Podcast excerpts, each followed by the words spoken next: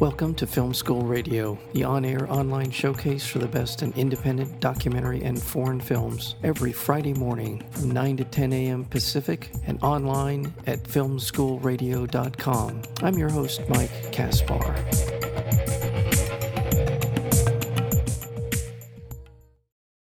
We're joined today by the founder of the production company called TXL Films. It's a Los Angeles-based production company whose work has been seen by over 1 billion people.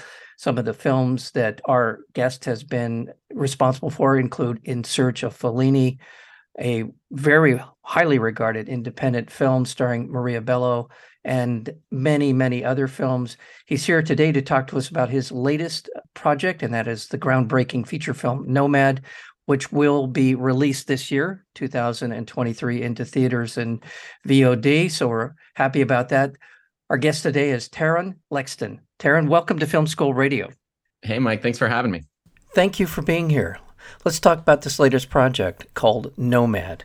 Yeah, absolutely. So basically, it's a film that kind of came out of a question that had occurred to me as I was traveling as a young guy, and essentially it was, what if you had the power to go anywhere in the world in an instant? But what if you couldn't control it? So the movie is a story about a guy with a condition where every 12 hours he ends up somewhere else on the planet, and he has no idea where he's going, no idea how to control it, and he can't stop it. So story sort of begins with him crossing paths with probably the least well-traveled human in the world, who is played by the lovely Sana'a Shaik, our Australian ingenue. And they're kind of thrust to the ends of the earth, and they have to survive the elements. They have to survive each other and try to get her home. So it's a very fun kind of, romantic adventure that takes place against these amazing backdrops that happen to all be completely real. We decided to not do this on green screen, not do this with CGI, but actually go to these places. So we went to all 7 continents. We filmed in 30 countries.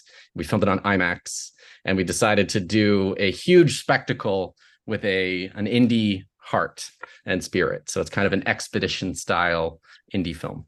Well, that is very impressive, and I'm sure that whoever's financing this film, probably their jaw dropped when you said, well, I'm going to all of these places when we make this film. And wow, that is so ambitious. My goodness. Well, in looking at your work, it is not a surprise to me to hear you talking about the fact that you travel the world in making this film, because it's stunning footage of the work you've done in the past. And how long did it take you to actually do the shoot? Oh man, so it was principal photography was about 9 months. It was back. We started in 2019, so very naively setting out in 2019 to make kind of the ultimate travel movie, not realizing we were about to smack dead into the largest lockdown in human history. So our last week of shooting was March 2020. This sort of the news started coming up of like, oh, they're shutting down borders. And, our lead actor, Leo Woodall, is from UK. Our lead actress is from Sydney, Australia. And we're thinking, oh, gosh, we got to just postpone our last few weeks so that they can get home. Yeah. And we're like, oh, we'll regroup in a few weeks, guys. It's not going to be a big deal. 3 years later, I just saw Leo for the first time again, and Sana'a to record ADR. So it was sort of a wild experience. Shooting for that 9 months was wild. Going to all 7 continents and making it under the line. Just before they shut down the world, we were the last boat back from Antarctica. We were the last plane out of Argentina. Our last day of shooting was in Canada, the day they shut down the border to the US. So we felt a little bit like Indiana Jones, kind of grabbing our hat as the, as the wall slammed shut. It was it was wild. Well, yeah. There's got to be a making of video for this film, right? I mean, it sounds like that's wow, what a wild adventure. Yeah. So that shutdown, how did that impact the production of Nomad? How did that sort of, other than the obvious ways, but what did it change anything thematically or the look or anything like that? Yeah, it's a great point. I mean, it's funny because I wanted to make a film that captured the spirit of travel. I had traveled a lot when I was growing up. This was one of the formative experiences of my life. And so I wanted to make something that captured this sort of affection, this deep sense of connection and affection that you have for the world and for people as you start to travel and experience different cultures.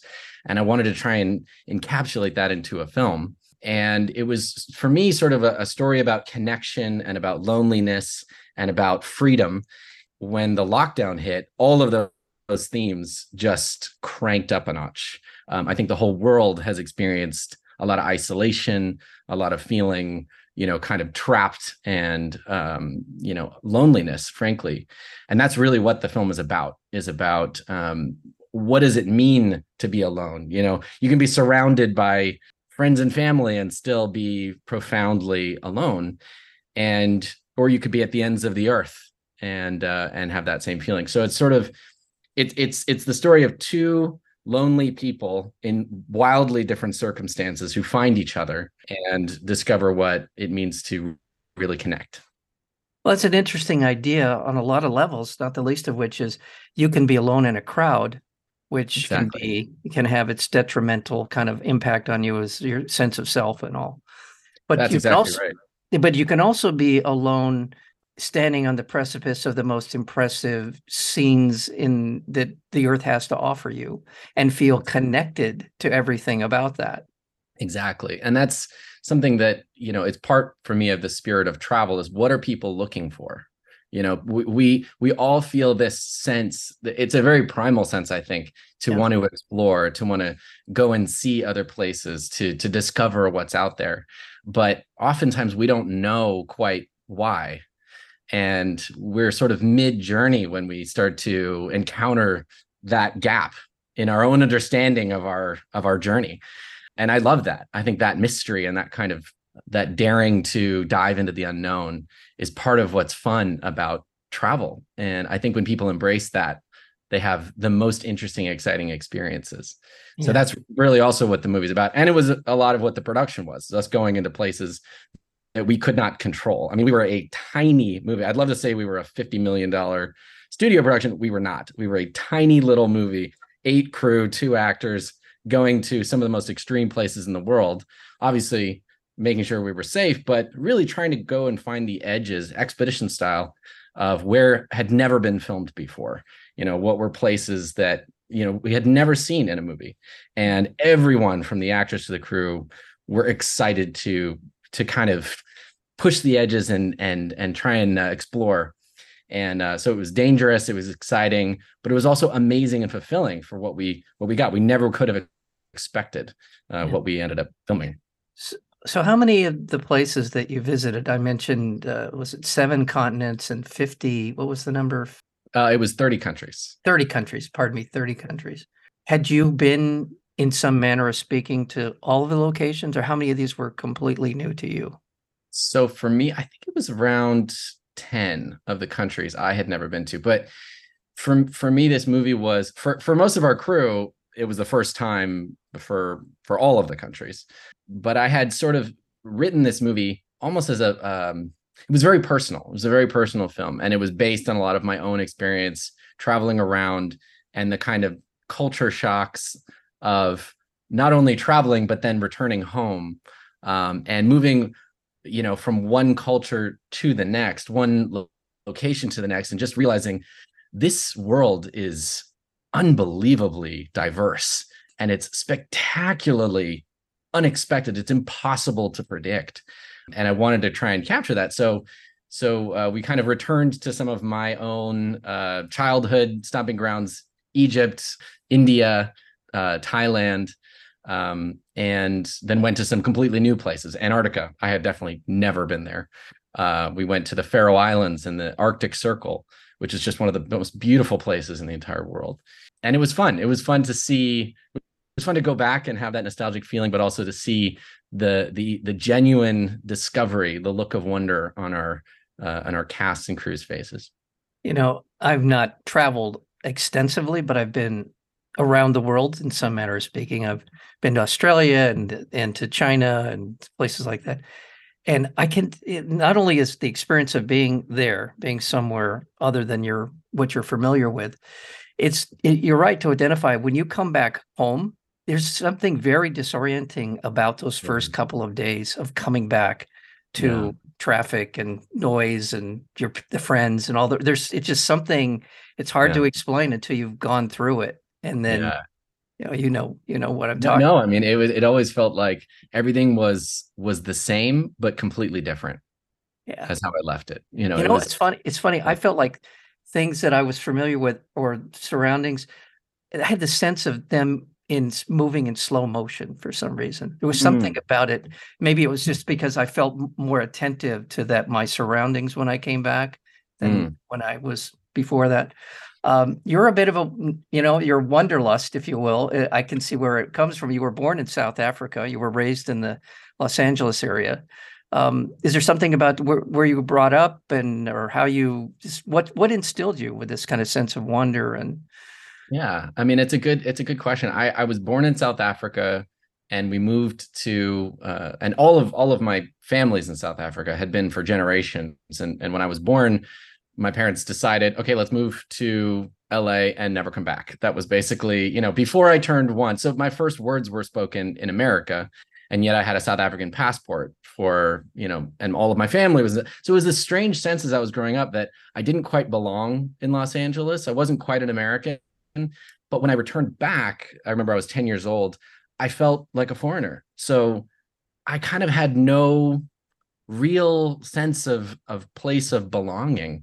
And I remember that, it was unsettling, but it was also exciting for me. I kind of felt like it was my job now to define that and discover that for myself. And fortunately, I was my mom has a human rights foundation where she travels the world and teaches kids about human rights. And my first job out of film school was sort of following her around, filming her. So that was how I ended up traveling to my first probably 20 countries. And we just did it in rapid fire succession. We'd spend 3 days in Japan and then 4 days in China and then 2 days in India and Thailand and Africa. And it was unbelievable. As a young person being exposed to this, I'd, never really been outside of Los Angeles. It was like the world exploding into three dimensions. It was like I had never realized what the world was. And the more I found out, the more excited I was to share that with people. And that became my passion in life, was how can I bring this world home to people and help explode this three-dimensional reality out for people and help them discover the world. To remind our listeners, we're speaking with the founder and director of TXL Films, and that would be Taron Lexton. And the film we're talking about is his latest feature called Nomad. We're talking about all the different places that the production took place. I also want to acknowledge that as the founder of a production company and the heavy lift that can be, and the TXL has won a number of awards, 25 Tellys, 15 Auroras, 6 Hermes? Am I saying that right? A number of awards, the Gold Hugo Award at the Chicago Television Film Festival and many, many others. So, and also your work with the United Nations Award for Excellence for your work on human rights. And congratulations to your mom for her work as well. Definitely. I live in a long shadow always. Yeah, that's fantastic. Constant inspiration. You also directed a film called In Search of Fellini, and tell us a little bit about that experience in terms of how that helped you grow as a filmmaker. What was the experience like for you?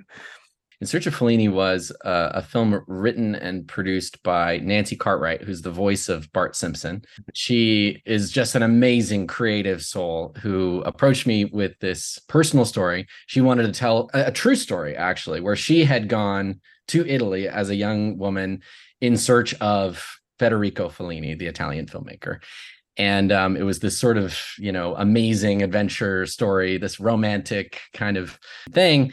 And obviously I was like, of course, I would love to do this. But she said, obviously, we're not going to go to Italy. This is, it was a tiny production. We're going to do it on, green screen and sets and reset it in America. And I was like, whoa, I'm only doing this if we do this in Italy. And And we fortunately had sort of a lot of experience as TXL doing expedition style, very kind of scrappy independent filmmaking. So it didn't increase the cost at all.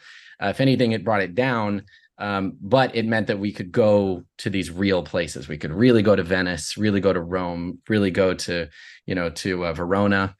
And so we created this amazing film, and we had amazing talent. We had Maria Bello, we had Ksenia Solo, Marilyn Reiskub, and their chemistry was just unbelievable. And it was a huge learning experience for me, and really what it means to tell a story in a collaborative fashion with incredible artists. And it whet my appetite for kind of capturing the world and weaving the real world into these fictional stories. And that mix, that blend of fiction and reality was just so exciting for me. I really loved being on the real streets of Rome, the real restaurant where Federico Fellini ate, and sitting at his table and knowing that and having the energy of that just infused through the actors and the scenes. And it really made the experience so much more heightened. And I think the final product is better for it. So I think all of that transfers to the audience. Yeah, that's fantastic. Great story. Well, let's take a peek behind the curtain here a little bit with Nomad. You mentioned the challenges you faced in making the film, the dealing with the pandemic and all. What is more difficult? I've never asked the filmmaker this, because you're such an important, you do so much on this film. You're a director, producer, writer. I'm sure you shot a lot of it as well, right? How does post-production weigh in terms of, especially a film of this scope, so much to kind of try to include in a film? How do you go about that part of it? What's the difference between pre-production shooting, once you that's what you want, and then going through post-production? How does those two or three phases, how do they play out for you? It's a great question. I mean, with this project in particular, it was really, really unique. We've done a lot of projects. We've done a lot of traditional narrative. We've done a lot of documentary. Mm-hmm. This is somewhere in between, because what we wanted to do was go to real places and real situations. We filmed with real indigenous African tribes, for example. We wanted our actors, we wanted scenes to play out with real wild elephants, for example. These are things you can't control. So we had an idea of what we wanted, and the preparation process was a lot of sort of putting us in the range of something that we wanted to explore, and then priming my actors to kind of go in with an intentional direction, but really being open to adapting. So there was a lot of improvisation. There was a lot of also logistical improvisation.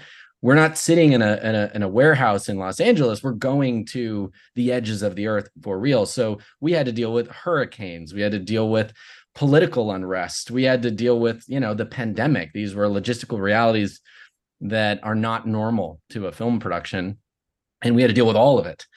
And I think that was probably the biggest thing was the adaptability that we had to have along the way, and kind of the producers had to be very flexible. Let's say the actors had to be very, the crew had to be. We're shooting only with natural light. We did not bring lights, so we were sort of at the mercy of the elements at all times.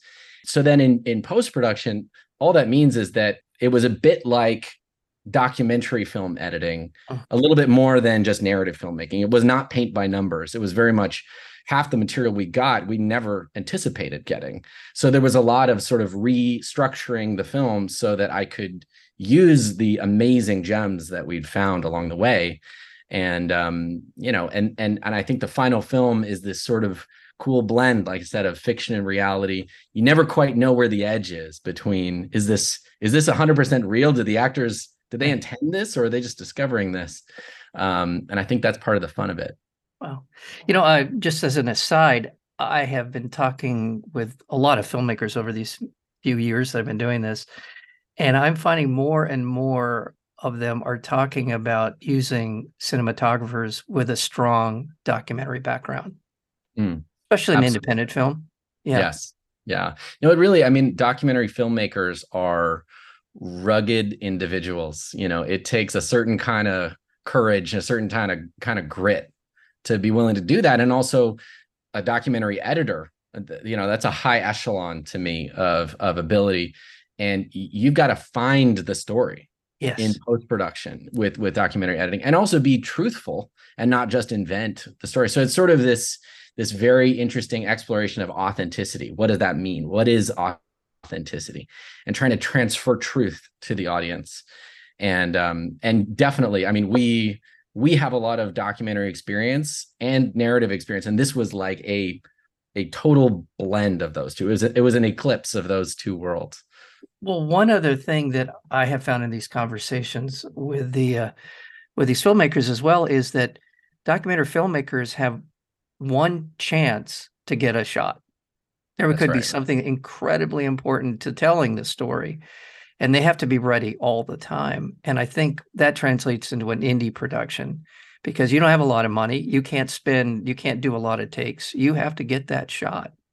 That's right. The elephants are not going to come back and give you another take. That was it. Yeah, that's it. Yeah. So I find that an interesting.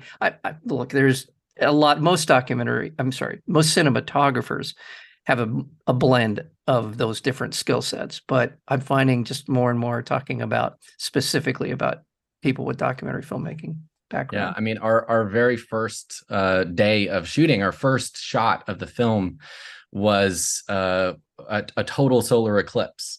So it's a moment in the middle of the film where the characters are having a conversation with a total solar eclipse in the background, and we filmed it for real. So we actually timed it to play out with the 2019, the total eclipse that occurred in Chile. So we went down to Chile. We lined this up. We got a 1500 millimeter lens. We found the exact spot, mathematically mapped it out. And I mean, the eclipse happens one time. There actually hasn't been a total solar eclipse in any civilized part of the world since then. And there won't be, I think, until next year. Wow. But we had one take, and we had 2 minutes to get that shot. So that was definitely the most intense moment of my life up to that moment. And that was our first day of shooting. So oh my goodness. Well, congratulations on all of the work. Congratulations on all of the awards that you've won through with TXL, and as a founder, as the director of this film Nomad, which we're getting close to the point where it'll be seen by film loving audiences. And I hope you'll come back and we'll have an opportunity to kind of knock that bottle of champagne against the ship and see it off into the water. So I appreciate it. Can't wait to share it with you. All right. Thank you. We've been talking with Taron Lexton. He is the founder of TXL Films. He's also a filmmaker whose work includes In Search of Fellini and the soon-to-be-released groundbreaking feature film Nomad. Thank you so much for your time. Thank you so much for spending it with us here on Film School Radio. Thanks, Mike. Really appreciate it. Thanks for having me.